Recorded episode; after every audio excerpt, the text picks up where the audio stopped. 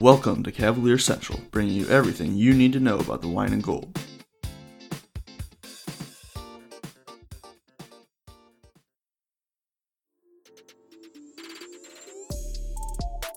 Hey, hoopheads, we all hate ankle sprains, and they happen way too often.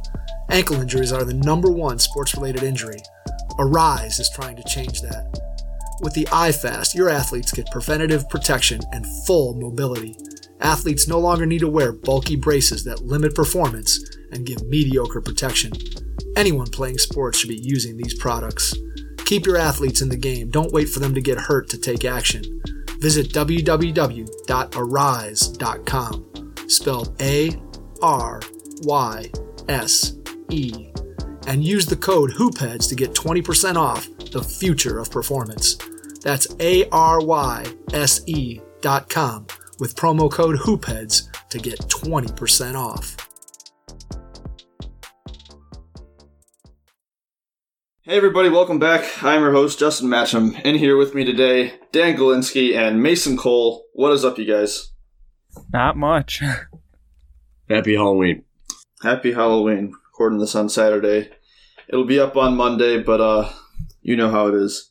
We can start today by talking a little bit about just some general NBA news. The NBA has informed teams that they are allowed to open up practice facilities for group practices, workouts, and scrimmages with up to 10 players per team. Players must be tested every day and return a negative test to be able to participate in any of these things. Um, it seems like this is pretty much just what the kind of bubble mini camp was, just with fewer people, I guess. So, I mean, obviously, I'm glad that we get to have this, but it almost just seems like that was all we could get, you know, as far as. I mean, I guess we got in a little bit earlier than than bubble teams did. But I don't know. It just seems a little bit strange that looking back, you know, that was that was that mini camp really a leg up, or was this just kind of? I guess players were more encouraged to go to that than um than they might be to this. But um, any any thoughts about just being able to get back in the gym again from either of you? Uh, I mean, I think it's good for you know, especially the eight teams who didn't get to go to the bubble. I mean, we got you know the kind of mini training camp bubble, but I guess as as many reps as you can get, especially for a team like the Cavs that is a you know still a pretty a team with a lot of you know younger players. I think it's good to just get any sort of reps in they can get, but yeah, it's it, it, it's not much, but at least they can get into the facility and work together for a little bit. Any thoughts from you, Dan?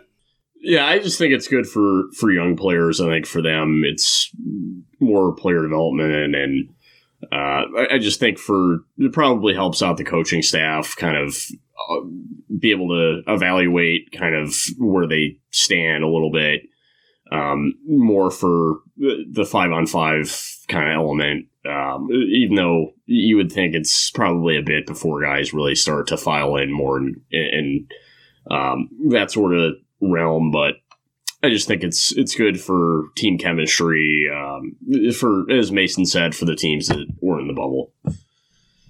That's a good point. We also have the NBA and the NBPA agreeing to extend the deadline to serve notice on terminating the CBA for the fourth time now this offseason, this time pushing the date back to November 6th. There is still a gulf between the two sides on a start date for next season. Obviously, the NBA wants to start around Christmas. The players want to start around MLK Day.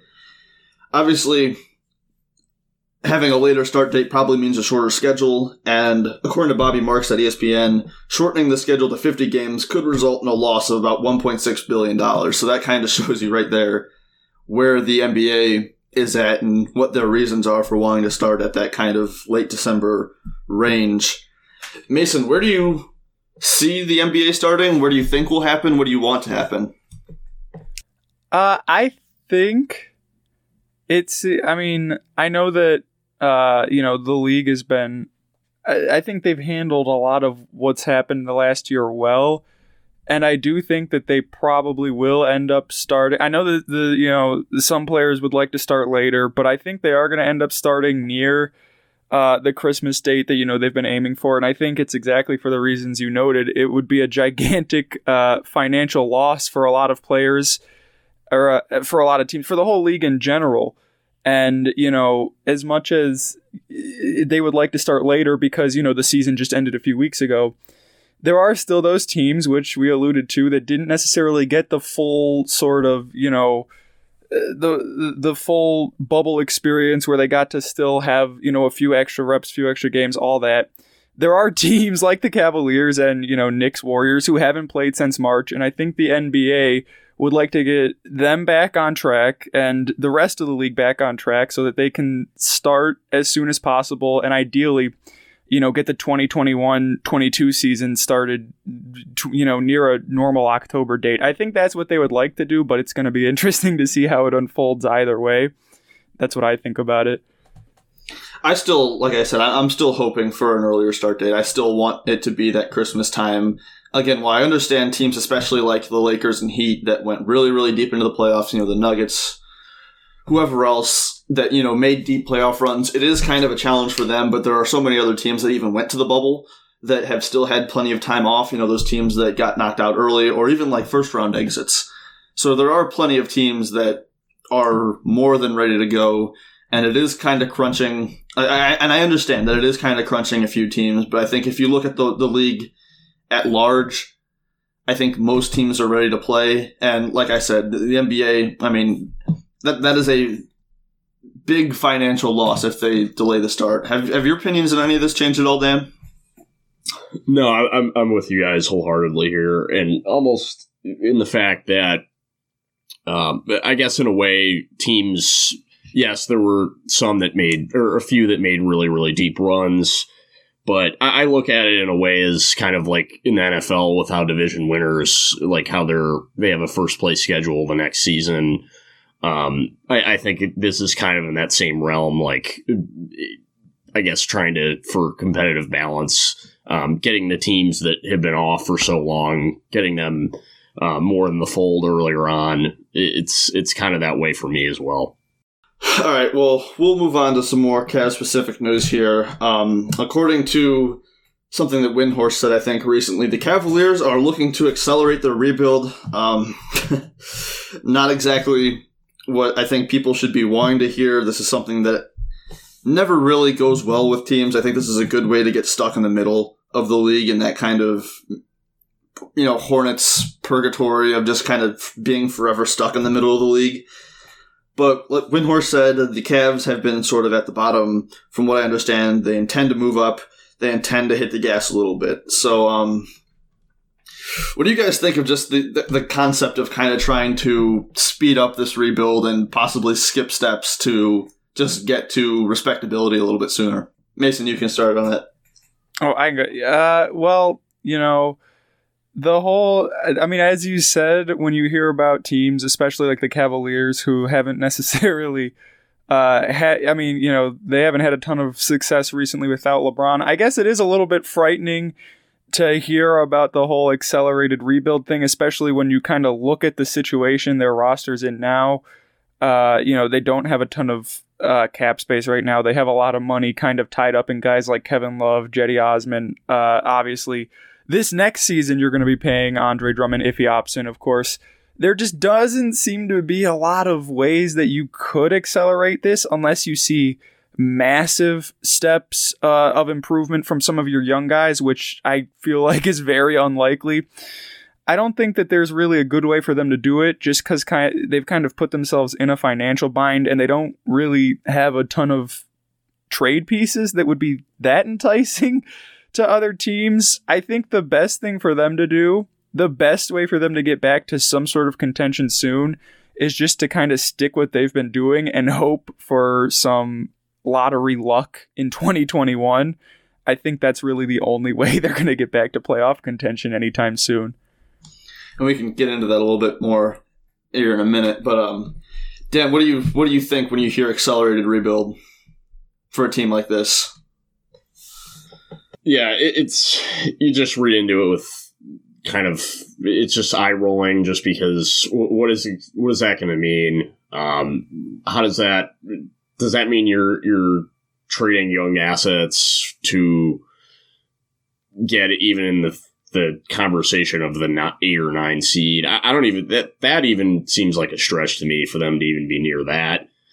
Um, and the problem is with that, it's it's not going to. The Cavs are never going to be really big free agency players um, unless they have a, a, guy like LeBron here, and that's that just seems like it won't happen again. And who knows um, when he'll eventually hang him up, but it's yeah, it's it, they can't they shouldn't be giving up few assets in the near future to do that.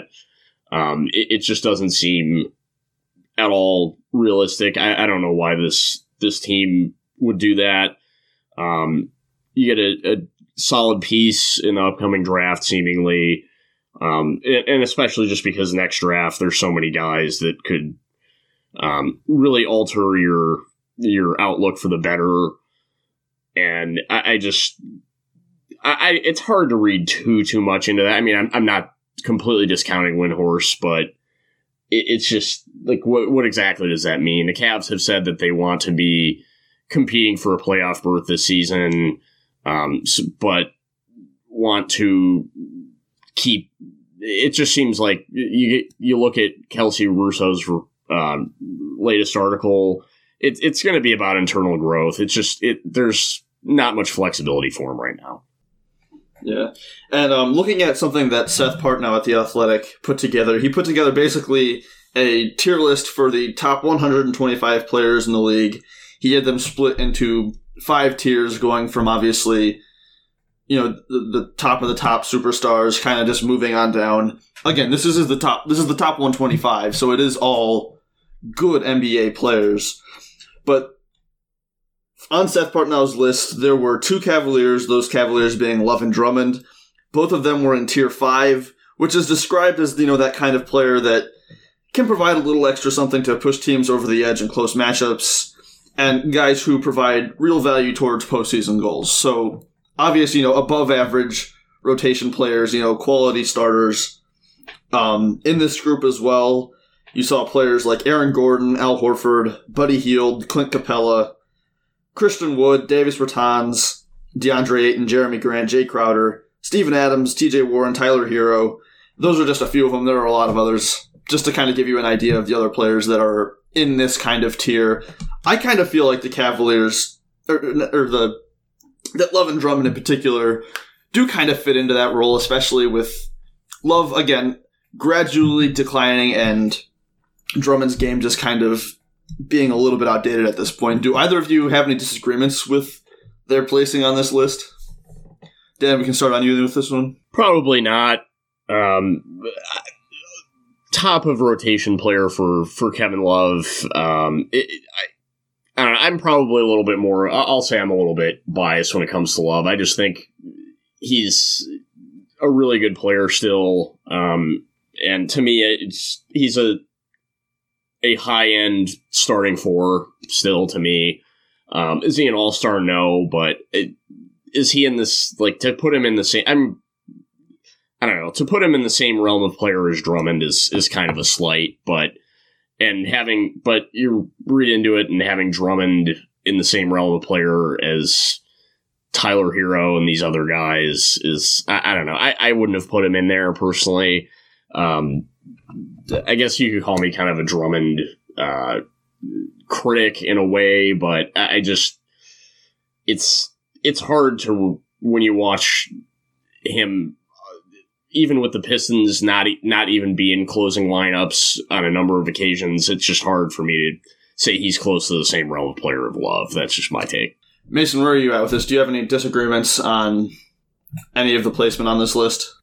Uh, I mean, not really. I I kind of fall in the same boat as Dan. I think that I do think Kevin Love being in this range uh, makes sense because you know I, I do think that Kevin Love is the type of guy who, if on a a actually good team, could push you to you know he could raise your ceiling a little bit if you're if you're a contending team.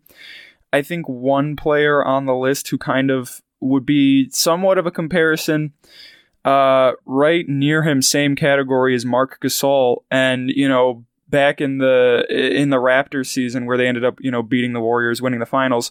Marc Gasol wasn't the superstar of that team. He wasn't the Kawhi Leonard, but he definitely was a great, you know, addition to that team, addition to that roster, and he definitely did uh, help them end up winning, you know, a title. And I think that that's kind of where Kevin Love is at right now. He could help a team win a title, but he doesn't really make a ton of sense on a team, you know, such as the Cleveland Cavaliers.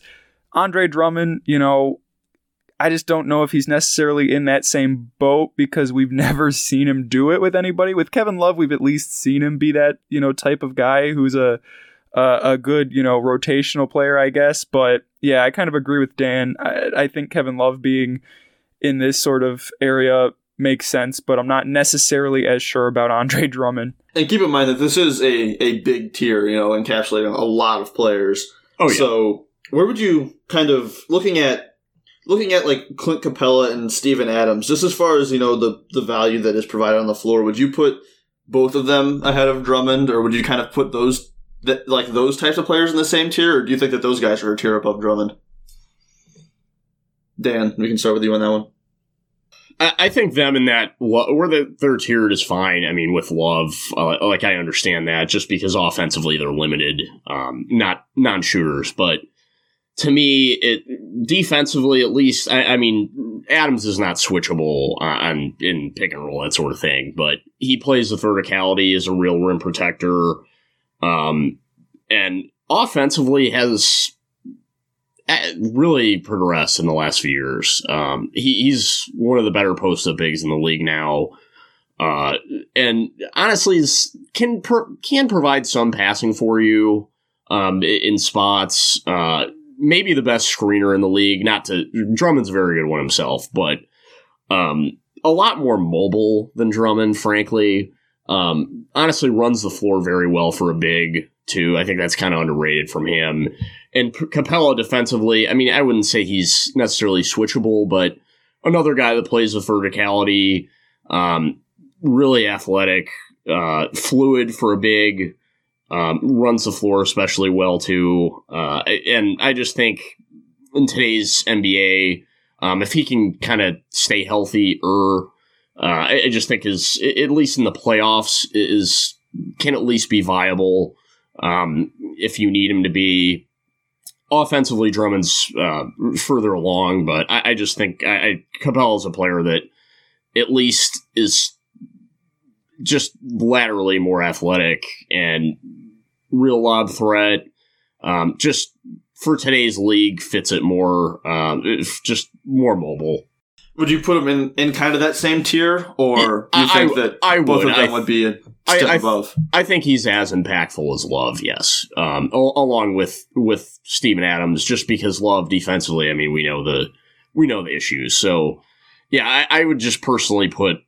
I'm not trying to knock Drummond here, but just looking at the kind of metrics he was using and and from an analytics scope, um, he's one of the better rebounders in the league. I'm not, if not the best. I'm not knocking that, but are is he playable down these stretches of games? That's that's a huge question mark for me. And uh, like I said, I, I almost feel like this fifth tier could have been split into you know Yeah.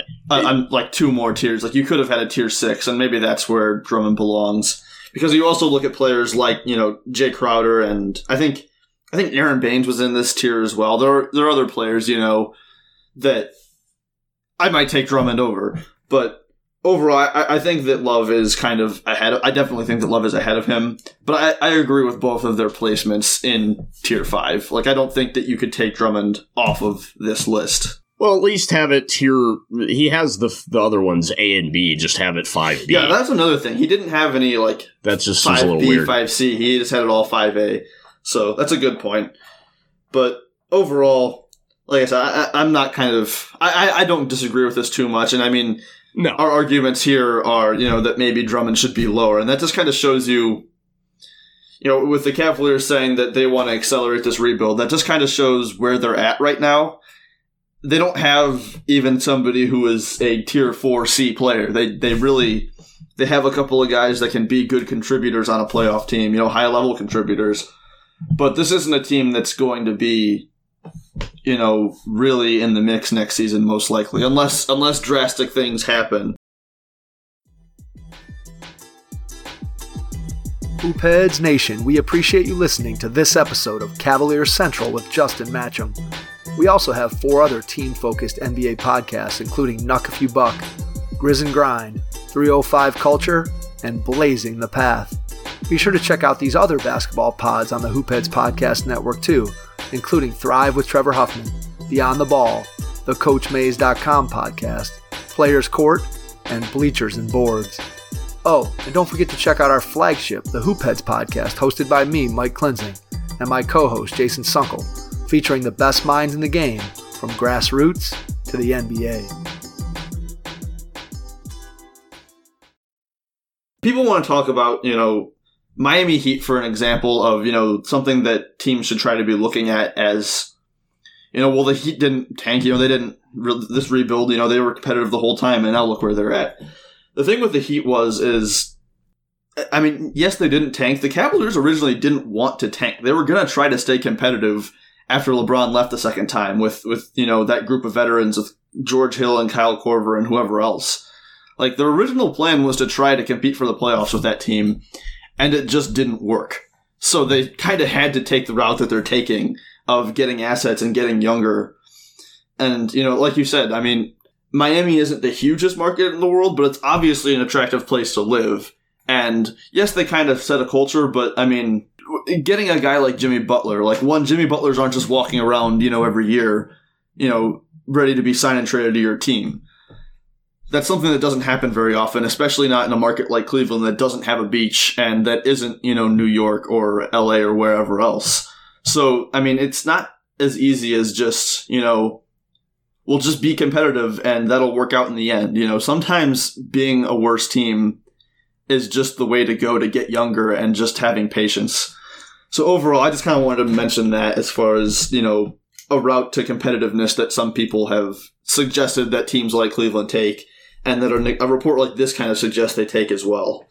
Um, yeah, and I mean, do we want to pay guys like Tyler Johnson and James Johnson? Like that's I, a, that's another thing. Yeah, that people don't just seem to gloss over that too.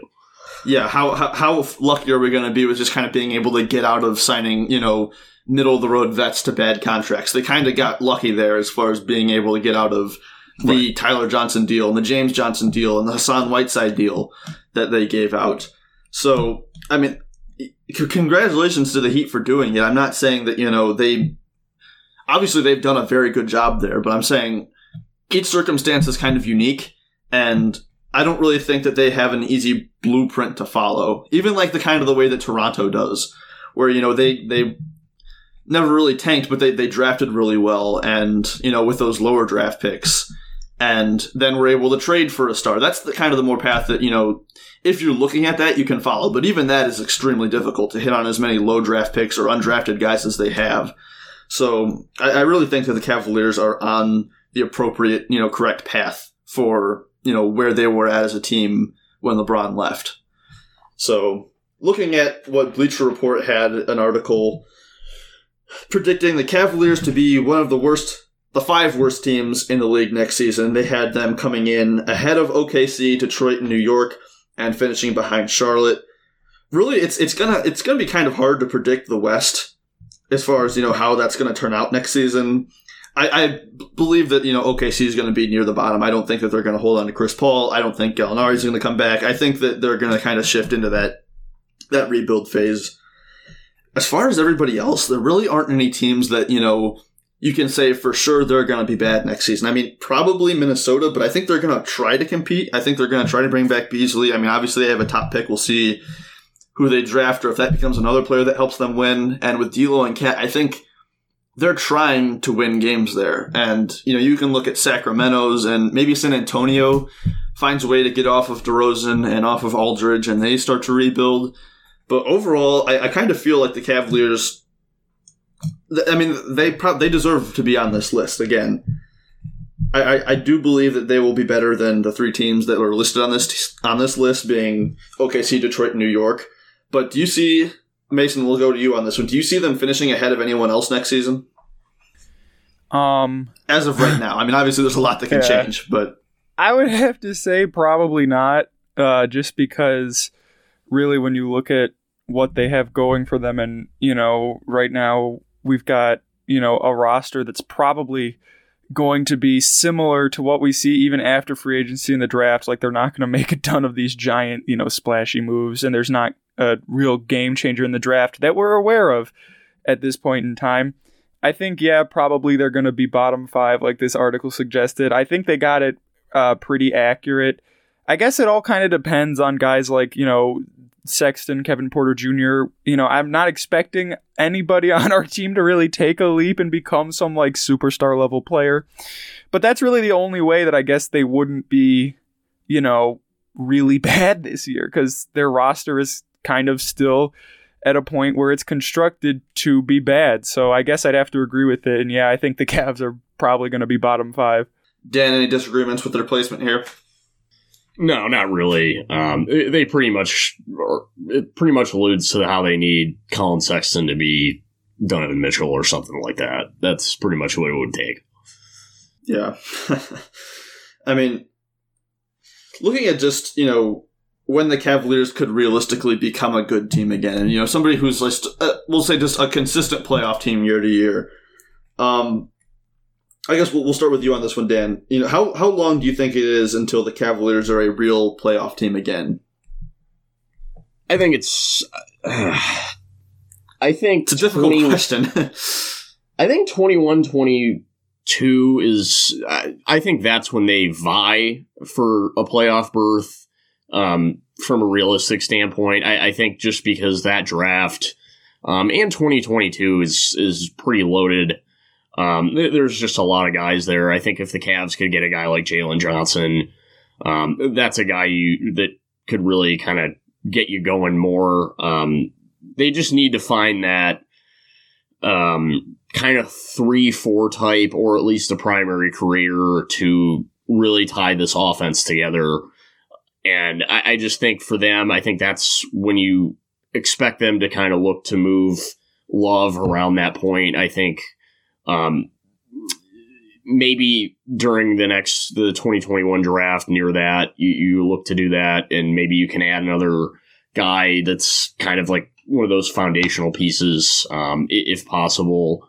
Um, i just think for them i think that's when sexton firmly is that guy for them that's i mean not that he, he kind of is the number one already now but that's like him and porter and garland i think then uh are have like all the they'll have all that developmental time um, I, I, really think JB Bickerstaff is here for the long haul, which I, I, really haven't thought. I didn't really think that about Tyronn Lue anyhow. Even when LeBron was here, it was hard to say. And I just think Bickerstaff, them being able to kind of gradually build this team, maybe add a couple pieces um, via free, free agency. They're kind of those unsung guys. Um, I just think if if the Cavs can get kind of that that clear number one guy you're looking forward, which I really think they can in the next two drafts. There's a lot of go- potential guys there. Maybe maybe they get uh, um, Boston Jr. and if they have to move Garland down the road, so be it. Whatever. Um, if they're going for the guard.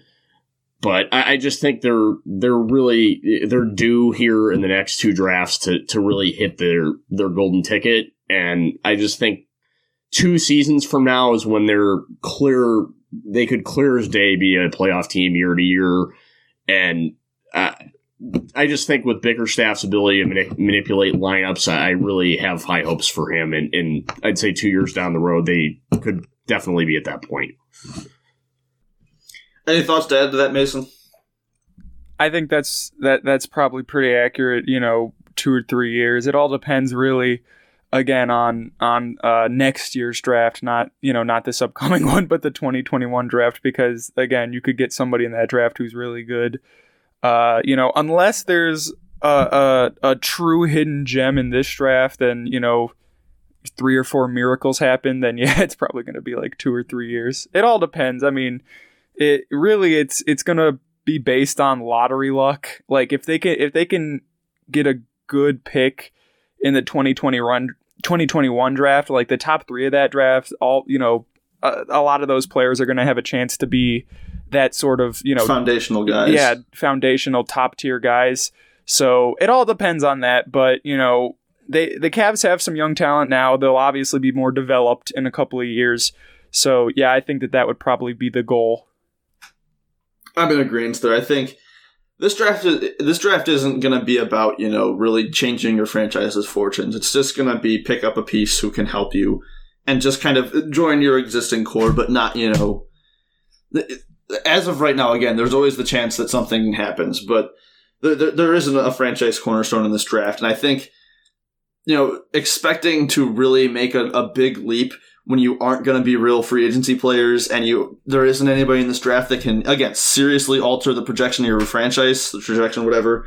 I, I just I don't see it being this coming season again. If the Cavaliers nailed their pick next draft, that's when you can look at them being okay. You know, this is a real team. This is a real playoff team. You know, looking at that any of the next you know few years. But I just don't think that this is the year for them. Um, I, I hope that they don't try to do anything you know to accelerate their rebuild because you know trading for a win now vet you know if they want to trade out of this pick which again i don't think they're going to do or even you know if, if they decide to take Toppin just with the hope that you know he's the best player and that he can make him competitive i really just think this this draft is about adding a piece but not adding like the guy that's going to make your team at that level I just hope that, that they don't trade Larry Nance. If they did that, that's yeah, which okay, has been yeah. brought up for kind of like cap savings potential for other teams. Which I, for the Cavs, that would be a disastrous move. Like there is no zero reason to do that.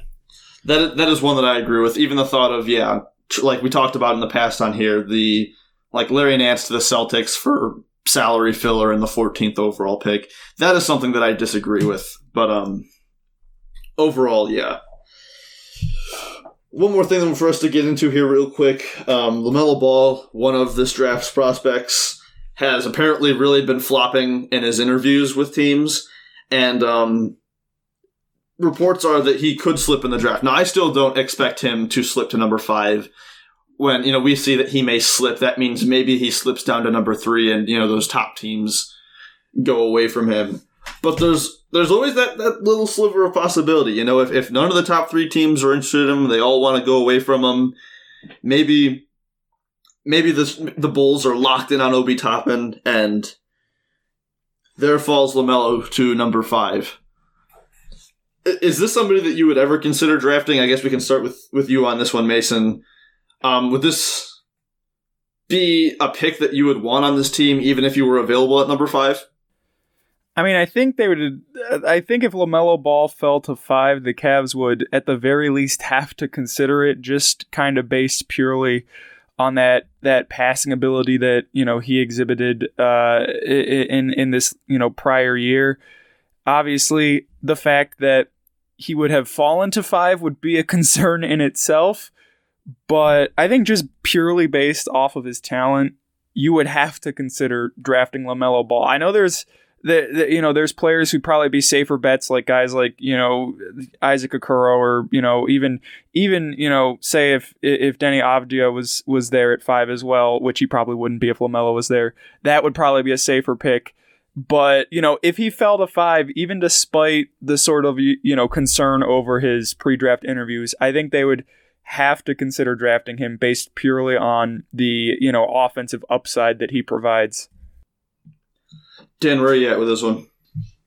Yeah, I, I agree with Mason. Um, his his passing ability with both hands, uh, Ambidextrous passing is is kind of an underrated thing. It seems like uh, he has that can kind of has that full off defensive rebound length of the throw or floor pass like his brother.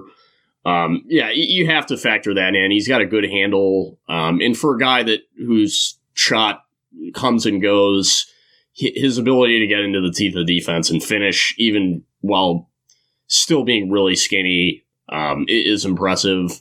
Um, he's got a floater game, kind of goes to that almost, it seems like too often, but yeah, you, would have to consider him there. There's no ifs, ands, or buts about that. Um, but to me, I, I just, I, am a LaMelo Ball guy. Um, I, I, guess that I, I, think he'll be a good player, but it's just how much is he going to give up at the other end of the floor? I, I think the Cavs, where they are, is is he going to drastically change the outlook of your team? I, don't think so, frankly. Um, just because defensively, I, I understand ones are defensively are that's not that's kind of like a thing you kind of throw it away a little bit. But it's just when you have for the Cavs situation, they're they're so far away from being like competent defensively, and I just think for them that means you, you I guess you go out and get spend the mid level on on a wing defender, which is fine. I guess if you look at maybe a restricted guy in Wes Iwundu, I, I can understand that.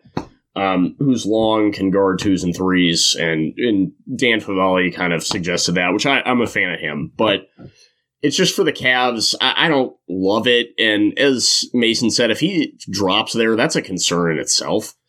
And there's just another guard. Eh, the thing is, if they got another guard, like I could maybe see Killian Hayes, although he doesn't seem like he wants to play here, which is a problem. I think the other thing is LaMelo has it seems like been dismissive. Like whenever the, the Cavs are brought up, um, just says like no. Where other teams, he's like kinda, whenever any team other than New York is brought up, essentially. Well, it, they he's been kind of non-committal on other teams, but the Cavs were outright one where he said no, and that in itself is a problem to me. And I just think guy, whether guys say it publicly or not, when they when they're drafted to Cleveland, when they're coming from where he's coming from and how his dad is, I'm not reading to his dad much, but in this specific instance, I, I kind of that makes me a little gun shy, um, and and I was before, but if you're drafting another guard and he might not be able to shoot, that's that's a huge red flag to me. I think this is the if something like this were to happen, this is the perfect trade down scenario. Oh yeah, where you have Detroit and New York sitting there. That's what it would seem to be. Yeah, I, I think that that is what you would do in this situation. I I don't know if I'd take LaMelo. I think I think that you know the concept of trading down isn't that bad of an idea, even if someone if one of those top three guys isn't there. But I think especially if someone who you know a guy a team like Detroit or New York would desperately be wanting to get is there you can get more for that pick. And I think that that is that would be the route to go is either a trade with a team like Detroit or New York or someone else who you know just is really really high on LaMelo that when that team makes sense for him. So, um, well, just just one last thought. The only th- reason why I, I, don't even, I mean, you, you touched on this already, but I don't even consider LaMelo a possibility. Is I just think the Bulls, if he's there, given that yeah, you're, you're O'Connor right. said that they're targeting a, a, a, lead playmaker, he's their guy. I mean, you would think just because they, they're they need that guy at this point.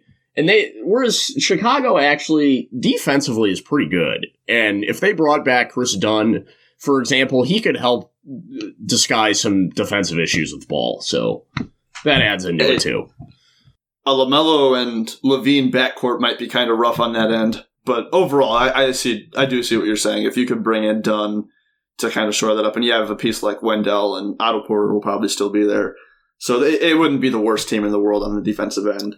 Yeah, and they and you, they could bring Shaq Harrison back too. Um, in addition, like they they have some guys there. I, they I just think Billy Donovan. I think from a coaching standpoint, I think they'll they'll be a much more competent game. Yeah. One more thing I would do want to talk about a little bit before we, we wrap up here is obviously we, we haven't seen what the Cavalier City jersey is going to be yet. I'm assuming that that'll probably be getting leaked soon, but I just kind of want to hear your guys' thoughts on, you know, just the concept of all these city jerseys, you know, being coming out every year. Me and Mason were talking about it a little bit before we started here, but like, according to what Evan Dammarell said, um, he hasn't heard anything about you know the Cavaliers retro, you know those black jerseys coming back. What do you guys think about you know just every team basically releasing one or two new jerseys every season, and then those jerseys just kind of cycling out at the end of the year? Is that something that you're a fan of? Because personally, I'm really not. Like we were, we were talking about, you know, I have one of the Kevin Love jerseys from last year, the, the City Edition, kind of like the, the navy blue ones with kind of throwbackish looks. I really, really like those jerseys, but I don't even know if we're ever going to see them again. Uh, yeah, Dan, I we mean, can start on you with this one. Oh, Just kind right. of your overall thoughts on the the turnover of jerseys. Honestly, the NBA. You can go, I- I- Mason. Yeah, you know what, Mason, you go first. Go ahead. Oh, okay, that's all. It's all good. Well, all I was gonna say pretty much was, um, yeah, I think, I think that the jersey thing is kind of, uh, I, I just, I mean, you know, the the city edition jersey we had last year, the navy one. My issue is, is that some of these jerseys are good enough that I actually do like them, and you know they're aesthetically, you know, appealing. And when you watch them, you know, on a occasional basis you're like wow those are pretty nice jerseys. And and then they're just gone. And really with these city jerseys over the past couple of years it's really been kind of a roll of the dice as to whether or not they're really good or just horrendously bad. Because some teams have had really bad city jerseys. And i just think that if you get a good one you should just stick with it. Like the Cavs one last year it, it was good. And I feel like if they had that year to year, that's something that fans would like. I mean, I would consider buying one if the Cavaliers uh, had a player that I would be confident would, you know, be around for more than a couple of years. But it, it's just I, I don't I don't really like the whole rotation of jerseys necessarily. Dan, where are you at with them? Yeah, I, I thought the ones in, in not last season, the year before, um, I, I don't know, it was like the icy blue or whatever. Those were, Oh, the- were they were cool. Yeah, yeah. And honestly, I thought the orange and blue ones were very cool. I mean, it, it at least had like to me the whole thing is if it's not really where it's like I mean they can do a rotation whatever. I just think some of them don't really represent the city all that well. And like last year, I mean, they had like the, it seemed like it was mainly Goodyear. Like for the Cavs, it just didn't seem like it really repped Cleveland. Like there wasn't a whole lot of, I guess, originality with it in that way. Where the year before they seemed to to do that well, and they were aesthetically pleasing as well. So, um, yeah, some of them are just awful looking. But I, I don't know, and it's like the Kings, like it's like Sactown. It's like okay, I mean, like great. Like Yeah, like have- if if it's if it the whole thing is with like the the physical name, like is that really a huge deal? Like it's just it's more so the the image behind beyond it to me. Like they can change them year to year, but just if there isn't a whole lot of like originality with the city involved when then and when it's called City Edition, then what the hell is the point of changing them? I don't know. Another grudge that I have with the Warriors is that they have a jersey called the City and another one called the Town. Well, that's the difference between well, they Oakland is the town and Sac or San Francisco is the city. That's the difference between the two. Because they used to All right, well, play. you got to pick one. You're only playing in one of those cities. You got to pick which one and stick with it. oh yeah, for the for them going forward, yeah, you can't. That has to be how it is. Their next jersey is going to say the state because they're Golden State. They're Golden State, yeah. So they're Yeah. going to have the city, the town, and the state. Yeah, But, I, um, don't, I don't know. There needs to be like front running kind of fans for the, them, the Lakers, in there too. They need to Yeah. have that element. Yeah. yeah. yeah. But uh, yeah, with the Cavs, like you were talking about, like those those kind of blue and white ones. That those those were the earned edition because the Cavaliers had made the playoffs the year before. The earned edition based off of Oh. their city edition. Oh, So yeah, again, those were cool jerseys, but like glad we got to see them worn five times, and we'll never see them again. Yeah. Again, I thought that they were pretty cool. Like people bought those jerseys, and you're again. I just I don't like the fact that we're probably never going to see them again. Again, hopefully, maybe someday they come back around, but I just I don't like the different turnover of jerseys every single year. I don't know. I, I don't know how long you can keep that going. You know, I don't know if you can keep coming up with a new jersey concept for every single team every single year. Yeah. And like, you know, looking at, you know, five, six, seven years from now, there are going to be so many different jerseys. It's like, you know, the, the what, you know, a, a random team has for that city jersey. Like, it's almost going to be like, you know, I don't know. I, I just, I don't like the idea of it in general. We'll see what the Cavaliers looks like. Hopefully it's something that looks decent. Again, I don't know if it can be better than last year's city jersey because I really liked their city jersey last year. I really liked their throwback jersey last year, but um, anyway, any any final close, closing thoughts before we get out of here from either of you? Uh, no, I I think that's pretty much it. Uh, no taglines for me this week, or this go around, I should say. Yeah, All right, well then, thank you everybody so much for listening. Uh, if you enjoyed, please subscribe, rate, review, do all that stuff. Um, thank you, Mason and Dan, for hopping on with me. Always fun, and uh, we will see you all next time. Yep. Thanks. Thanks as always, guys. And get make sure you can get that city edition in Ante Zizic form. If you have an existing podcast or are looking to launch your own pod but aren't sure where to start, the team at My Podcast Manager can help.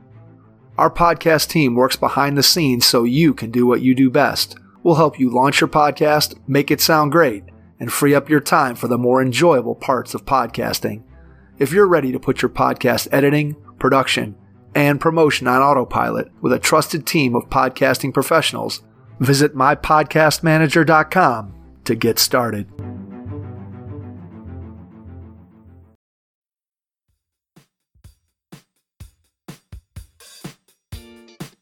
Thank you for listening to Cavalier Central. Be on the lookout for another episode coming soon.